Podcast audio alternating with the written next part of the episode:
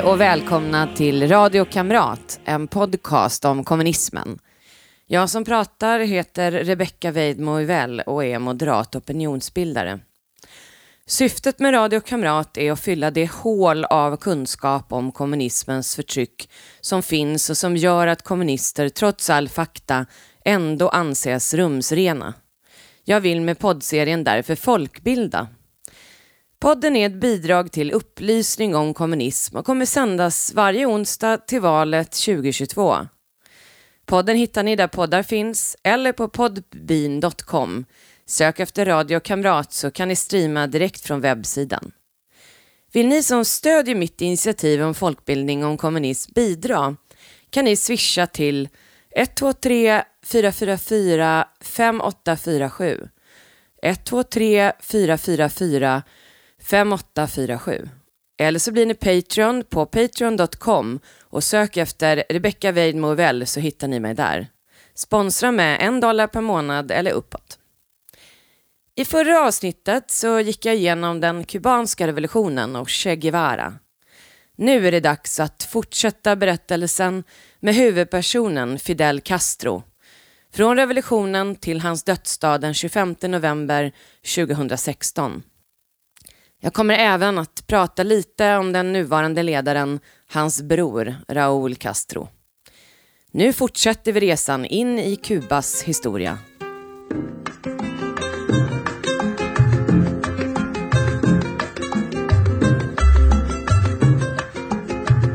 Aquí pensaban seguir ganando el ciento por ciento con casas de apartamento y echar al pueblo a sufrir y seguir de modo cruel contra el pueblo conspirando para seguirlo explotando. Y en eso llegó Fidel. Y se acabó la diversión. Llegó el comandante y mandó Fidel Castro. Fidel Alejandro Castro Ros föddes den 13 augusti 1926 i Biran i Oriente på Kuba i en förmögen familj med spanska rötter. Hans pappa Angel var veteran från spansk-amerikanska kriget och var en framgångsrik sockerrörsodlare. När Fidel var sex år skickades han att bo med sin lärare i Santiago de Cuba och han började som åttaåring på internatskolan. Men han var bråkig i skolan och religerades flera gånger. Liksom många inledde han sitt politiska engagemang under universitetstiden då han studerade juridik. Passionerad av en nyväckt antiimperialism, ett hat mot USA, kandiderade han misslyckat till att bli ordförande för studentkåren.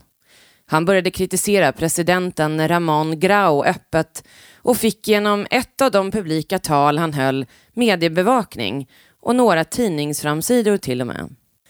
1947 gick han med i Folkets parti, ett nationalistiskt vänsterliberalt parti som krävde social rättvisa, en rättssäker och hederlig stat och politisk frihet.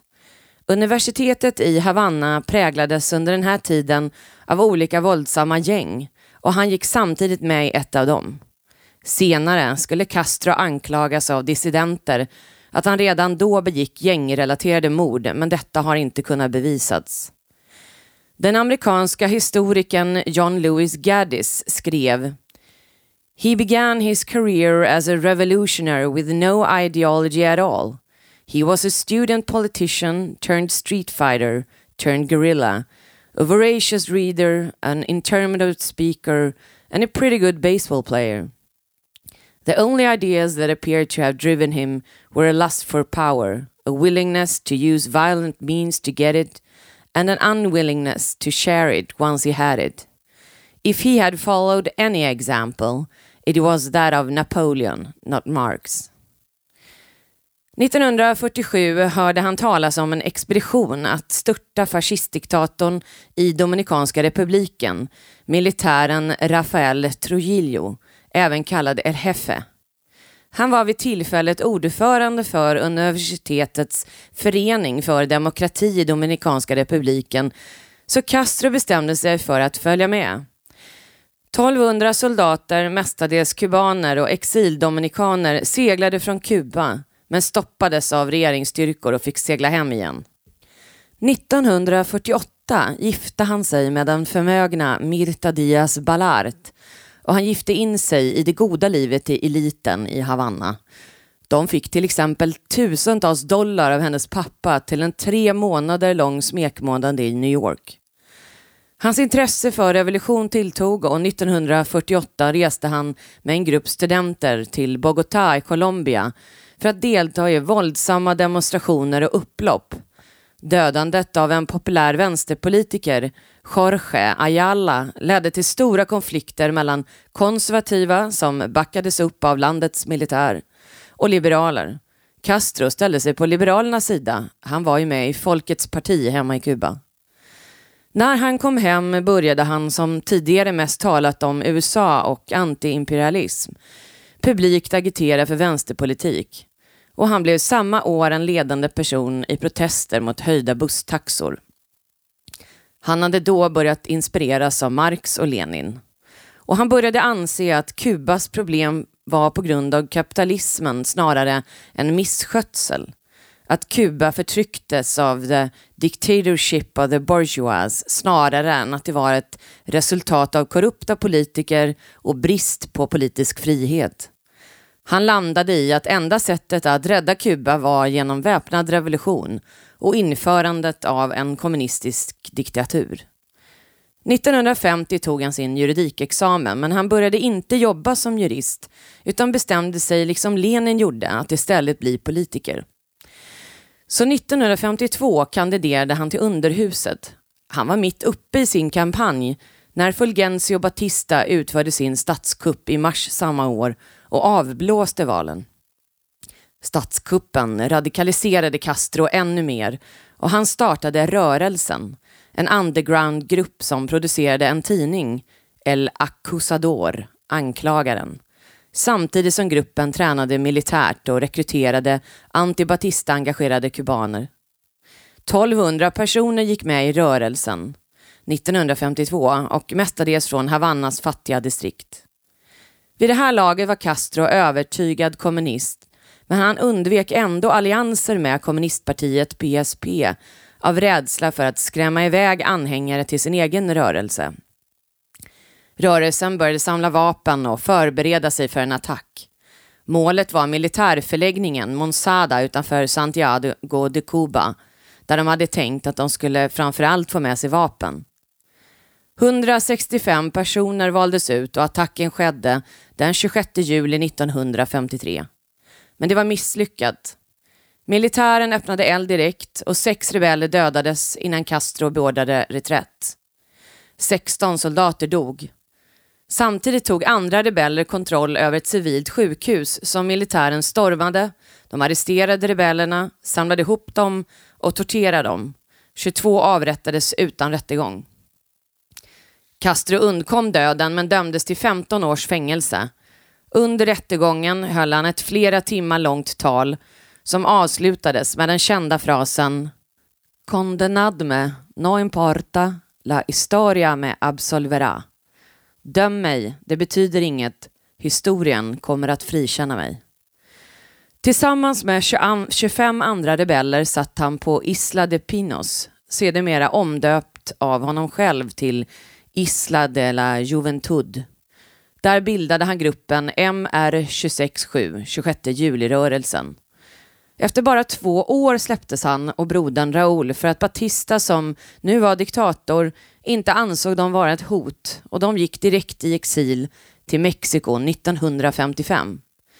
I ett brev till tidningarna skrev Fidel Castro i am leaving Cuba because all doors of peaceful struggle have now clo been closed to me.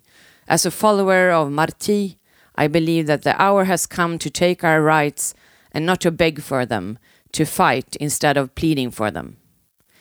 Som jag berättade om i förra avsnittet om Che Guevara blev han vän med Che Guevara i exilen i Mexiko och strax därefter inledde Fidel Castro och hans rebellgrupp 26 juli-rörelsen revolutionen när de på den gamla yachten Granma åkte till Kuba 1956, vilket blev starten på ett nästan tre år långt gerillakrig.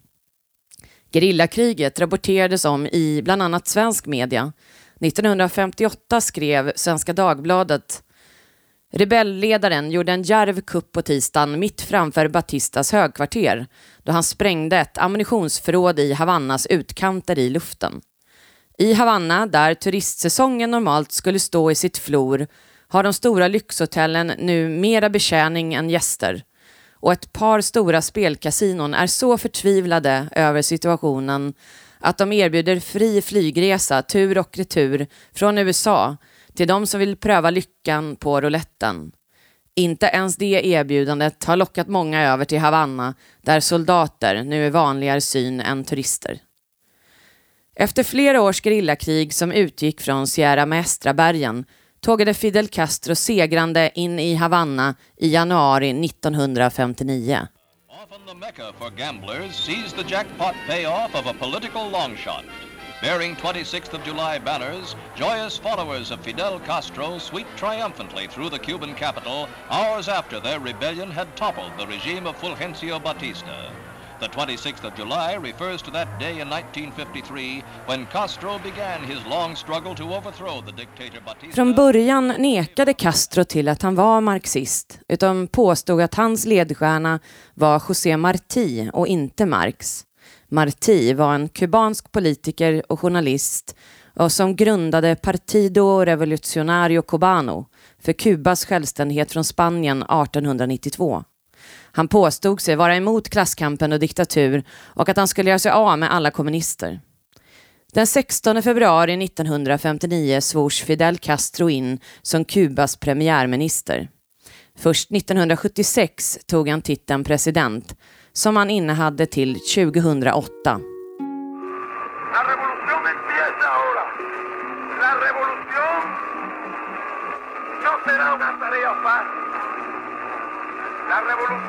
Una empresa y llena de peligro, sobre todo en esta etapa inicial.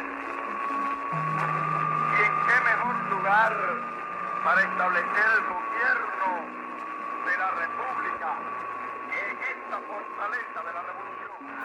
Fidel Castro talade som premiärminister om revolutionen i Kuba som den första i vårt Amerika och utmanade därmed USAs dominans i Central och Sydamerika, vilket gjorde han att han direkt kom på kollisionskurs med dåvarande presidenten i USA, Dwight D. Eisenhower. I april samma år åkte han på en skärmoffensiv till USA, men fick inte träffa Eisenhower, utan träffade istället vicepresident Richard Nixon. Han fortsatte sedan till Kanada, Trinidad, Brasilien, Uruguay och Argentina där deltog han i Buenos Aires på en ekonomisk konferens men misslyckades att övertyga de andra länderna om ett 30 miljarder dollar stort av USA betald Marshallplan till Kuba. I maj samma år skrev han under landreformen efter Stalins förlaga och som Che Guevara designat. Enorma arealer exproprierades. Utlänningar förbjöds att äga mark. Kasinon och barer togs från maffian som ägde dem och han exproprierade fabriker och verksamheter som amerikanska företag ägde.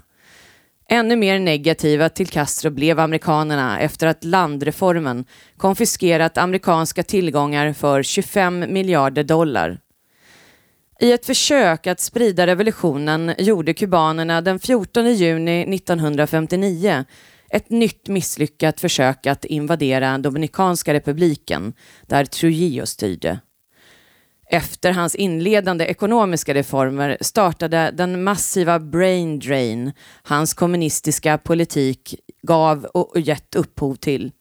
De fattiga bönderna och de lågutbildade massorna älskade honom just då, men oppositionen växte bland medelklassen och tusentals läkare, ingenjörer och andra akademiker emigrerade till Florida under ett par år efter att konservativa tidningar uttryckt kritik mot regimen tog fackförbundet för tryckarna, som var pro-Castro, aktion direkt mot redaktionerna och i januari 1960 beordrade staten alla tidningar att trycka ett förtydligande skrivet av facket vid slutet på varje artikel som kritiserade staten. Castros regim arresterade hundratals kontrarevolutionärer Många sattes i isolering och blev illa behandlade. Exilkubaner skapade då militanta anti-Castro-grupper och med finansiering av CIA och Dominikanska republiken, som inte glömt Castros kuppförsök, satte man upp gerillabaser i Kubas berg. Ironiskt nog var det exakt så Castro själv inledde sin revolution. Det nästan sex år långa gerillakriget mot Escambray-rebellerna inleddes 1959. Konflikten med USA resulterade i att president Eisenhower 1960 införde ett embargo mot Kuba. Bland annat slutade man helt att importera Kubas primära exportprodukt socker. Trots detta flög ändå Castro till New York i september 1960 för att delta på FNs generalförsamling. Han bodde på ett hotell i Harlem för att träffa bland andra Malcolm X och i New York träffade han även ledaren för Sovjet, Nikita Khrushchev, för första gången, vilket ledde till en varm och lång vänskap. I FN levererade Castro det längsta talet i historien på fyra och en halv timmar. Distinguidos representantes. Se habla con frecuencia de los derechos humanos. Pero hay que hablar también de los derechos de la humanidad. Det var inte förrän 1961 som Fidel Castro offentligt bildade partiet ORI, Organizaciones Revolucionarias Integradas, av hans gamla parti Folkpartiet och Revolutionärerna och utropade en kommunistisk enpartistat baserad på planekonomi. För att han inte längre tjänade på att inte öppet erkänna att han var kommunist, då all kommunikation med USA och pengarna där var stängd. Först 1965 kallade han Ori för Kubas kommunistiska parti, PCC. Rädd för ett kuppförsök orkestrerat av USA hade han redan 1959 köpt en massa vapen av Sovjet, Frankrike och Belgien för 120 miljoner dollar. Vid 1960 hade den kubanska armén fördubblats. Av rädsla för kontrarevolutionära element i befolkningen hade han dessutom tränat minst 50 000 civila i militära tekniker. Och 1960 hade Castro skapat CDR, Kommittén för försvaret av revolutionen. CDR beskrevs som revolutionens ögon och öron. En nationell civil organisation för spioneri av medborgare på varandra för att upptäcka kontrarevolutionär aktivitet, såväl som organisation av kampanjer för skola och vård. Vid 1970 var 70 procent av befolkningen engagerade i CDR. 1980 var siffran 80 procent. 2010 var 8,4 miljoner av 11,2 miljoner kubaner medlemmar. Sloganen för CDR är En cada barrio revolution. In every neighborhood revolution. I varje kvarter finns en CDR-ansvarig med ansvar att samla in information om alla invånare i kvarteret via rapportörerna som bor där. Han eller hon rapporterar förutom uppåt i hierarkin inom CDR i sin tur in informationen till polisen, Säkerhetspolisen eller partiets ungdomsförbund. Saker som registreras är hur ofta någon går in och ut ur huset, vilka som besöker dem, vad dessa personer gör, familjens historia, personernas arbetshistoria, hur många paket de får och hur de efterlever utegångsförbud. CDR-representanterna har i sin tur uppgift att sprida politiskt material till alla i kvarteret. 1965 slogs de två tidningarna Revolution och Hoj ihop av regimen och den nya tidningen döptes just till Granma efter revolutionsbåten. Det är en dagstidning som fortfarande finns kvar och vars främsta syfte alltid har varit att sprida Castros och kommunisternas propaganda till världen, särskilt USA. 1997 var upplagan 675 000 och tidningen finns i en rad länder som Argentina, Brasilien och Kanada.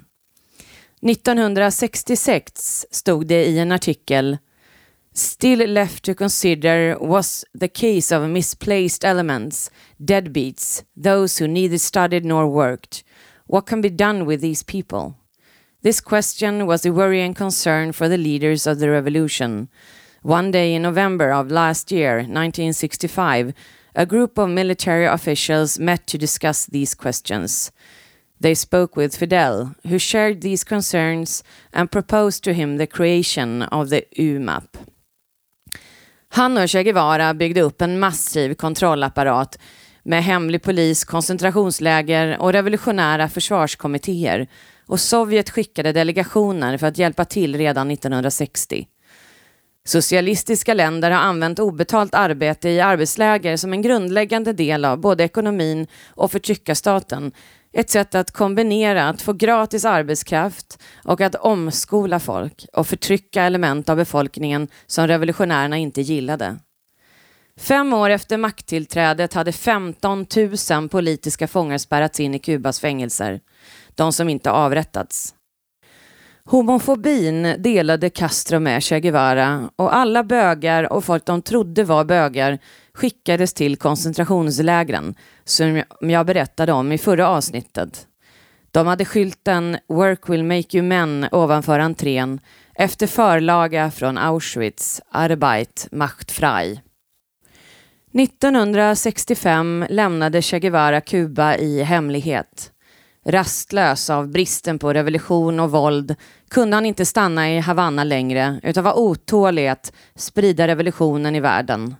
Det var då han drog till Kongo efter att ha skickat gerillastyrkor till andra delar av Sydamerika. Han skickade brev till sina fem barn men också till Fidel Castro. Ernesto Guevara. Fidel, siento que he cumplido la parte de mi deber que me ataba a la revolución cubana en su territorio y me despido de ti, de los compañeros, de tu pueblo, que es ya mío. Otras tierras del mundo reclaman el concurso de mis modestos esfuerzos. Efter att västvärlden med USA i spetsen vänt Kuba ryggen till stor del och exporten sjönk som en sten samt produktionen på grund av den sovjetiska landreformen kom Sovjet till undsättning efter nätverksbyggande framför allt som Raoul gjort men även Castro och Che Guevara genom resor och kontakter. Som kompensation för att USA satt handelsembargo mot Kuba fick Castro generösa lån av Sovjet och Kina och sponsrades även genom sockerexporter till över världsmarknadspriset och importer av andra varor till lägre priser än marknadspriser. Men på tioårsdagen av revolutionen 1969 hade Kuba stora ekonomiska problem som förvärrades av dålig skörd på grund av en orkan samma år. För att möta exportkvoterna införde Castro därför sju dagars vecka och sköt upp alla helgdagar tills skörden var över. Trots detta nådde landet inte upp till kvoten och Castro erbjöd sig då att avgå, vilket var den av övervakning skrämda befolkningen såklart inte accepterade.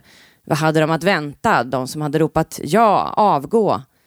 Ett slukt och manipulativt sätt att i efterhand skaffa sig positionen att befolkningen visst hade möjlighet att bli av med diktatorn. 1970 sökte Castro hjälp av Sovjet att organisera om ekonomin och Kuba gick med i Comecon, Rådet för gemensam ekonomisk assistans, en organisation för socialistiska stater. I april 1971 blev Castro internationellt fördömd för att han hade arresterat poeten Heberto Padilla som till slut släpptes.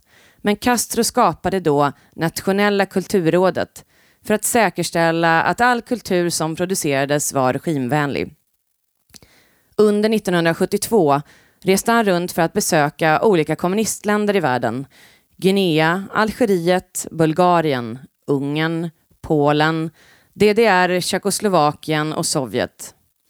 När han närvarade på fjärde kongressen av Non-Alignment Movement, som var en 120 stor länder sammanslutning som under kalla kriget inte valde sida, protesterade vissa länder mot detta då han ju helt uppenbart var en del av Warszawapakten. På kongressen bröt han offentligt med alla relationer med Israel och fick då nya vänner. Muammar Gaddafi i Libyen till exempel. 1975 avskaffades positionerna premiärminister och president och Castro utsågs till ordförande för Council of State och Council of Ministers, vilket gjorde honom både till statschef och regeringschef. Hans intresse för att sprida revolutionen hade inte avtagit och inte heller intresset för Afrika, trots att Che Guevara misslyckats i Kongo på 60-talet. Så han började på 70-talet att skicka trupper till olika afrikanska länder med kommunistiska revolutionära gerillagrupper som ville ta makten, som i Angola och Mosambik. Även i kriget 1977 om Ogaden mellan Somalia och Etiopien deltog kubanska trupper på Etiopiens sida.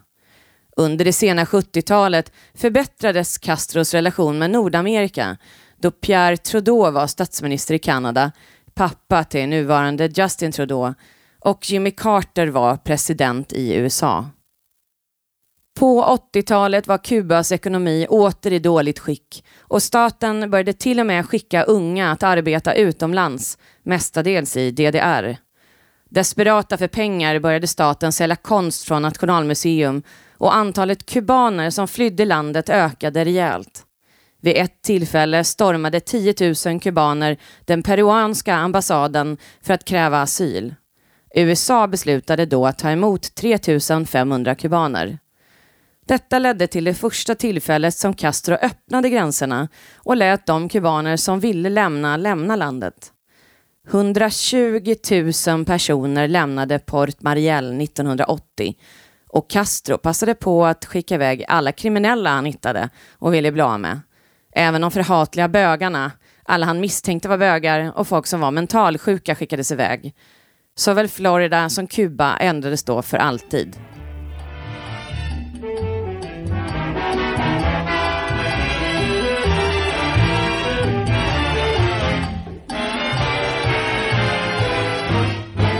Hay en mi Cuba una nueva vida.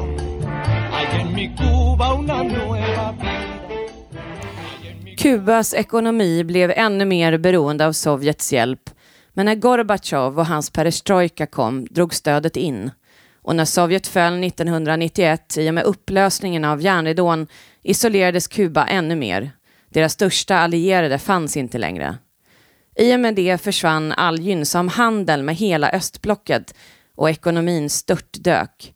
Castro införde ransonering av bensin, importerade kinesiska cyklar för att ersätta bilar och alla fabriker som inte gjorde nödvändiga saker stängdes. Elektriciteten ransonerades till 16 timmar per dag och Castro erkände att man var i sitt sämsta läge någonsin utan att vara i krig. 1992 hade Kubas ekonomi gått ner 40 procent på två år. Man hade brist på mat och undernäringen var en faktor. Castro hoppades att USSR skulle återuppstå men tvingades att under 90-talet reformera ekonomin och tillåta privata företag, tillåta dollar och när spanska och mexikanska turister började besöka landet fick Kuba ett välkommet ekonomiskt tillskott på turism. När Hugo Chavez tog kontroll över Venezuela efter att ha vunnit i demokratiska val utvecklade Chavez och Castro en nära vänskap och Venezuela bistod Kuba ekonomiskt. De bytte vård mot olja och ekonomin kom äntligen igång. Ironiskt med tanke på att även deras ekonomi idag är körd i botten av just kommunism. Den 17 oktober 1997 fick Fidel Castro efter 30 år begrava sin kompanjon Che Guevara. Hans kvarlevor hade begravts i en omärkt grav men efter många års letande hade Ches trogna hittat kvarlevorna i Bolivia och de flögs till Kuba. Hasta que muere el sol y hay que quemar el cielo si es preciso por vivir.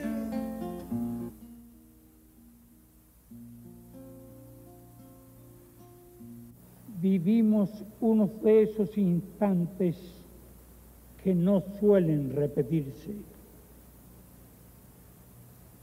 No venimos a despedir al Che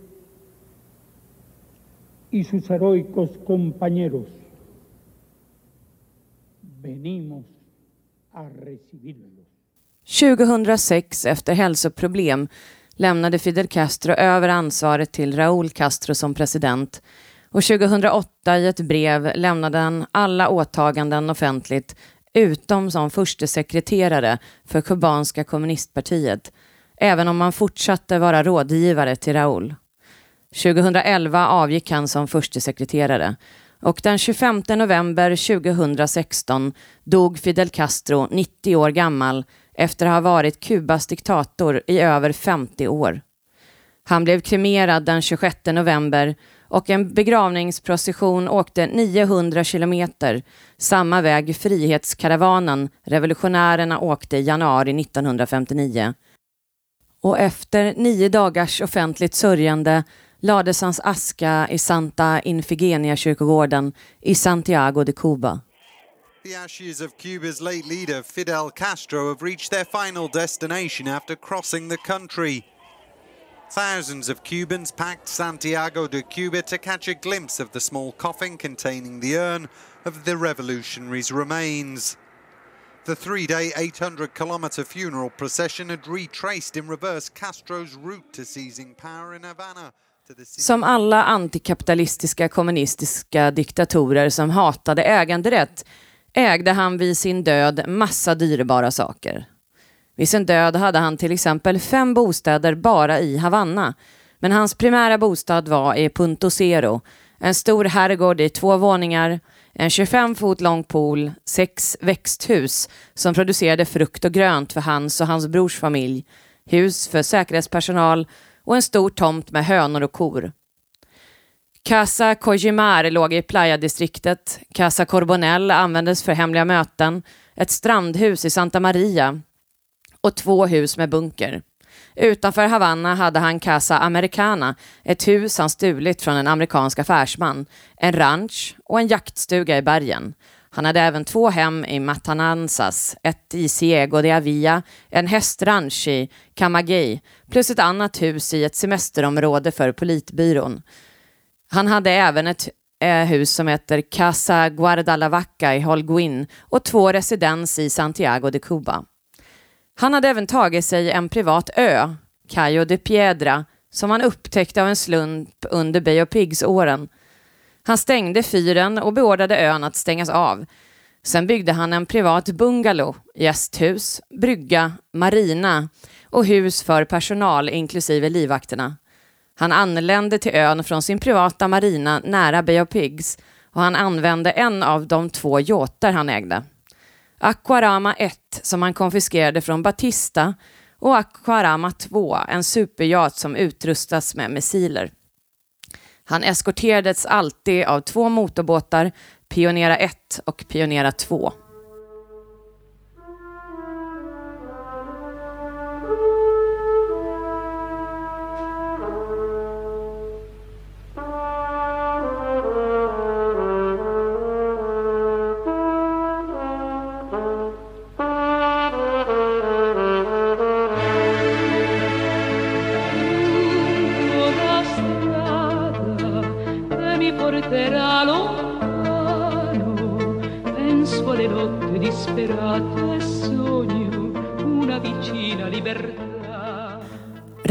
Castro. Angel Castro var 55 år när Raúl föddes, som den yngsta av tre söner. Han hade även fyra systrar och liksom Fidel blev han religerad från skolan för dåligt uppförande. Redan under universitetstiden, där han till skillnad från Fidel inte lyckades särskilt väl, blev han övertygad kommunist och gick då med i Partido Socialista Popular, PSP, ett till det kommunistiska och Sovjetknutna kommunistpartiet affilierat parti.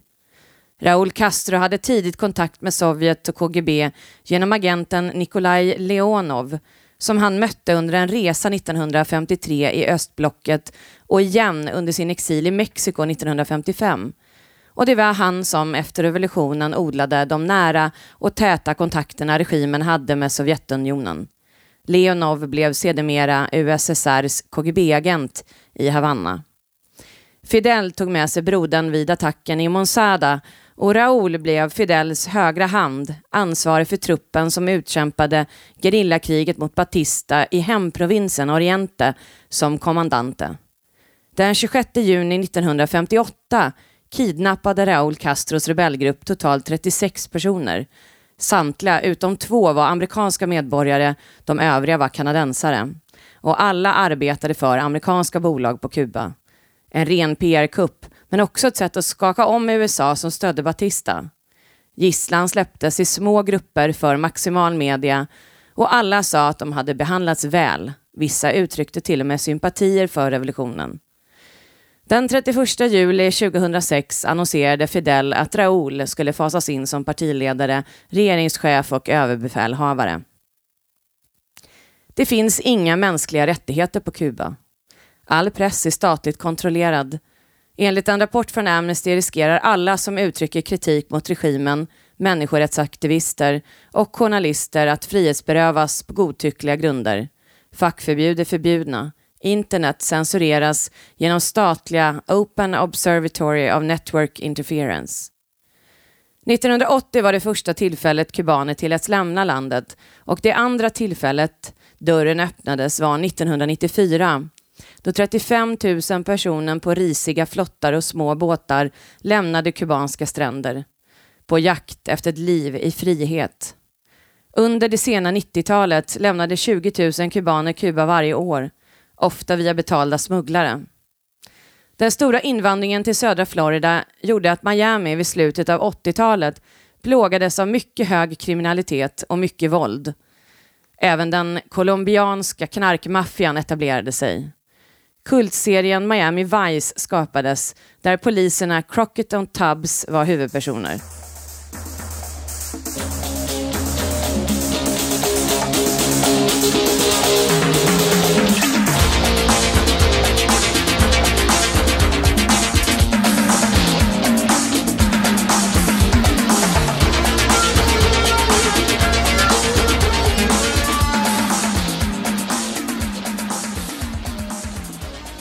Idag är det kubanska inflytandet på kulturen och maten i framförallt Miami stort och en permanent del av Floridas kultur.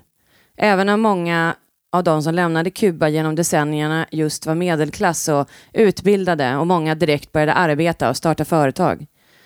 När USA meddelade 1998 att man skulle genomföra ett visumlotteri skrev över en halv miljon kubaner upp sig på 30 dagar av den 11,3 miljoner stora befolkningen. Så många ville lämna det kommunistiska paradiset direkt om de kunde. Generade av tillstormningen av ansökningar meddelade den kubanska staten att de inte skulle tillåta fler visumlotterier till USA. 2013 lyftes olika restriktioner för kubaner att lämna landet och kubaner lämnar i stora antal idag, framför allt på grund av låga löner och bristen på yttrandefrihet.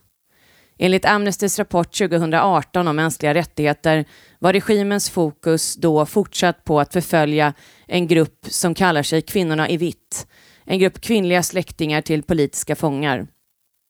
I januari 2018 släpptes Danilo Maldonado Machado från fängelset. Han arresterades efter Castros död då han hade skrivit “Se fue”, han är borta, på en vägg i Havanna. Ledaren av Frihetsrörelsen för demokrati, Dr. Eduardo Cardet Concepcion, fick 2017 ett treårigt fängelsestraff för att ha kritiserat Fidel Castro offentligt. Eftersom staten är den största arbetsgivaren på Kuba använder regimen att avskeda folk och ta ifrån dem försörjningen som ett av många maktmedel att förtrycka befolkningen. Fidel Castro och svenskarna som i alla avsnitt tänkte jag nu prata lite om svenska vänsterns relation till diktatorn. Olof Palme var en av alla de svenska socialister som älskade Fidel Castro och hyllade honom. 1975 besökte han Kuba som den första regeringschefen i världen från väst. I Svenska Dagbladet kunde man den 1 juli 1975 läsa om Olof Palmes tal inför 100 000 kubaner på Monsada-torget i Santiago de Cuba. Men det tv-sändes också. Här kommer ett klipp från resan där även Pierre Schori var med. Och Kubas ledare, Fidel Castro.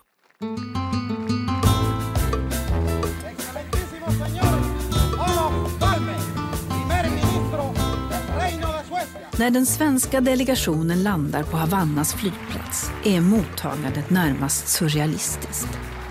Här kommer en socialistisk hjälte. Hundratusentals människor jublar när Kubas regeringschef Fidel Castro hälsar den svenska delegationen välkommen. Det första västerländska regeringsbesök någonsin på Kuba.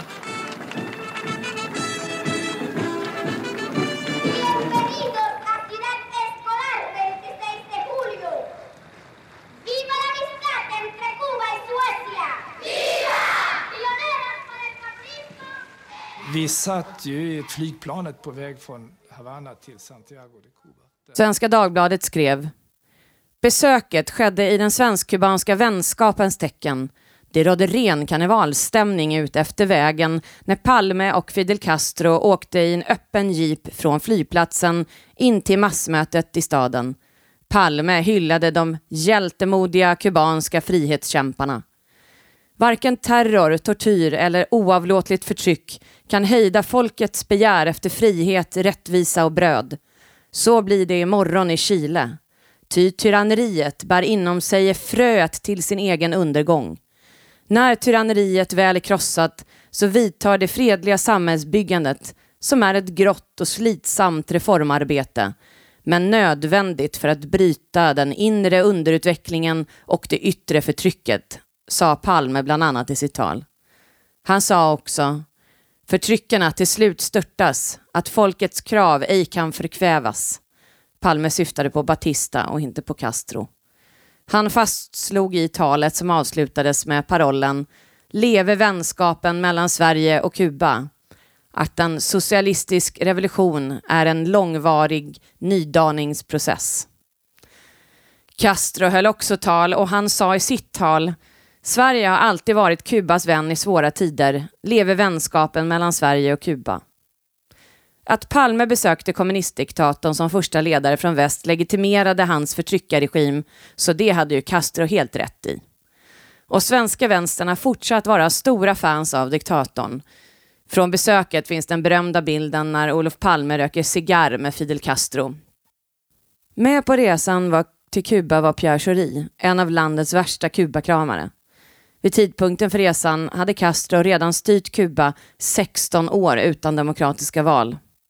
I juli 1986, 11 år efter besöket, beskrev han han är en av de största i samtidshistorien.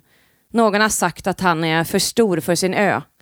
Castro ser allt i ett mycket långt perspektiv.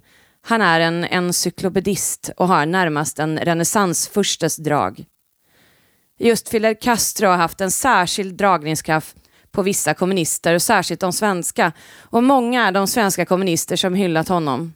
Som Ali Esbati, före detta ordförande för Ung Vänster och nuvarande riksdagsledamot för Vänsterpartiet, som otaliga gånger offentligt hyllat honom. När Castro 2006 överlämnade till Raúl skrev Esbati i Expressen Fidel Castro kommer att hyllas runt om i världen Hans oerhörda popularitet i världens alla hörn beror knappast på att han ledde det kubanska kommunistpartiet. Det är han som få andra lyckats personifiera för många är hoppet om värdighet, om befrielse från imperialismens ok, möjligheten att bygga en egen framtid. Den 26 februari 2004 rapporterade Aftonbladet att Eva Björklund, ny ledamot i Vänsterpartiets partistyrelse, sagt Kuba är en demokrati och Amnesty har fel när de kallar spioner för samvetsfångar. I början på 2000-talet fick Lars Ohly, före detta partiledare för Vänsterpartiet, frågan om vem han skulle välja av George W. Bush, dåvarande president i USA, och Fidel Castro. Han svarade utan tvekan Fidel Castro. Den 17 februari 2018 fick vänsterpartisten Marie Brynolfsson, politisk sekreterare i Göteborgs stadshus, en rak fråga på Twitter. Är inte Kuba en diktatur? Hon svarade, nej inte om en jämför med till exempel USA. När Lars Ohly skulle avgå och de som kandiderade till partiledare skulle utfrågas fick frågan om USA eller Kuba var mest demokratiskt kunde varken Jonas Sjöstedt, Hans Linde, Ulla Andersson eller Rosanna Dinamarca svara. Linde svarade, det går inte att gradera brott mot de mänskliga rättigheterna. Motkandidaterna nickade instämmande som om man hade sagt något klyftigt. När Castro dog skrev Lars Ohly han har genom sin gärning varit en inspirationskälla, framförallt när det gäller att synliggöra västvärldens dominans över världen och hur det påverkat människors liv. En viktig symbol för möjligheten att frigöra sig från underordning och förtryck. Pierre Schori var översvallande i Sveriges Radio vid dödsfallet. I historiens ljus kommer man komma ihåg honom som en latinamerikansk David som stred mot Goliat, världens mäktigaste militärmakt som invaderade honom och försökte mörda honom flera gånger. Vid dödsfallet skrev Margot Wallström, dåvarande utrikesminister, Castro var en historisk politisk ledare. Kuba har under hans tid varit en viktig regional aktör. Bristen på demokrati och mänskliga rättigheter har dock varit ett hinder för landets utveckling. Vänsterpartiet i Malmö skrev så här när Castro dog. Det finns många sätt att minnas Fidel. Han symboliserar så mycket, är svår att fånga i ord. Jag väljer att minnas honom som marxisten Fidel, han som aldrig gjorde avkall på sin ideologi men samtidigt befann sig i kontinuerlig idémässig utveckling. 2020 skrev Allingsås tidning att Vänsterpartiet där på Facebook hade en lek, Välj din regeringsstab, och besökarna fick bland annat välja på Lenin, Stalin och Fidel Castro. Det tar aldrig slut. I den svenska vänstern hyllar man alltjämt förtryckare och diktatorer och Fidel Castro är en av de mest populära. Che Guevaras ansikte hittar nya vänsterkids varje år. För sån är kommunismen. Bara för att Vänsterpartiet inte längre heter Vänsterpartiet kommunisterna och just nu inte har en partiledare som öppet kallar sig kommunist betyder inte att de inte är kommunister. Och bara för att Socialdemokraterna gjort mycket för att försöka ignorera sitt eget smutsiga förflutna betyder det inte att det har försvunnit. Men jag försöker att tända lampan i de mörkaste hörnen och förhoppningsvis så kan vi undan för undan, genom att fler och fler lyssnar på podden och lär sig om kommunismens förtryck och den svenska historien, bringa lite klarhet i den svenska mörka historien. Nu återstår bara att tacka för att ni har lyssnat. Vill ni stödja mitt projekt för upplysning om kommunism? Swisha till 123 444 5847 eller bli Patreon på patreon.com och sök efter Rebecca Weidmoevel. Tack för mig och på återseende.